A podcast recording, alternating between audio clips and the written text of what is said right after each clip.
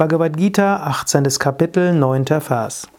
Karyam ityeva yat karma niyatam kriyater juna sangam tyaktva palam chaiva satyaga satviko mataha. Jede Pflicht wird ausgeführt, o Arjuna, einzig und allein deshalb, weil sie getan werden muss, und Verhaftung und der Wunsch nach Lohn werden aufgegeben, diese Entsagung wird als Sattvik angesehen. Was ist also sattwiger Verzicht? Arjuna hm, hat ja gefragt, hm, wie, was es mit Verzicht auf sich hat. Krishna antwortet hier, tu deine Pflicht, mach deine Aufgaben, werde deiner Verantwortung gerecht, tue das, was getan werden muss. Und dann gib Verhaftung an die Handlung auf und gib Verhaft, gib Wünsche auf. Wünsche insbesondere nach Lohn. Dann ist diese Entsagung rein. Also, Krishna bezieht hier die Entsagung überhaupt nicht auf, äh, darauf, eine äußere Sache nicht zu machen, sondern er bezieht darauf, dass man Wünschen entsagt und Verhaftungen entsagt. Wenn du also etwas tust und dann gibt es jemand anders, der deine Aufgabe übernehmen will, dann sei nicht verhaftet an die Handlung.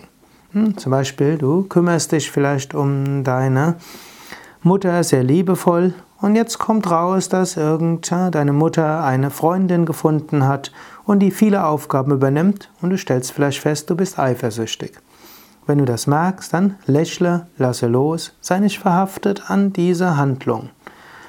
Oder du hast bei deiner Arbeit eine bestimmte Aufgabe, die du magst und jetzt kommt jemand Neues und dem wir die Aufgabe übertragen. Hänge nicht an deiner alten Aufgabe, freue dich über deine neuen Aufgaben. Suche öfters auch mal, ob das, was du zu tun hast, nicht vielleicht von jemand anders übernommen werden kann.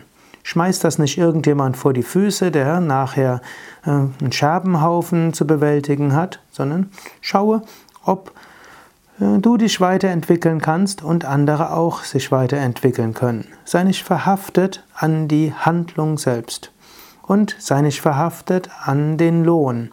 Hm, manchmal tust du anderen etwas Gutes und du bekommst noch nicht mal ein Lob dafür.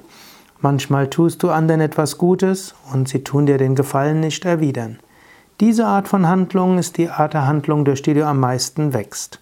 Wenn du anderen etwas Gutes tust und erwartest, dass sie dir etwas Gutes tun, darin ist nichts Schlechtes. Das ist etwas Menschliches. Die meisten menschlichen Beziehungen sind so aufgebaut.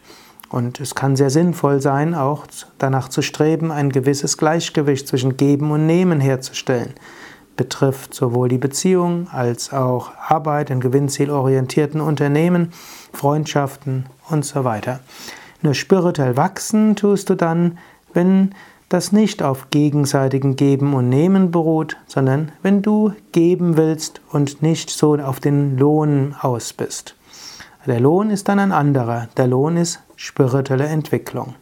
Verzicht auf den Lohn, innerer Verzicht auf den Wunsch auf den Lohn, das ist das, was dich spirituell entwickeln lässt.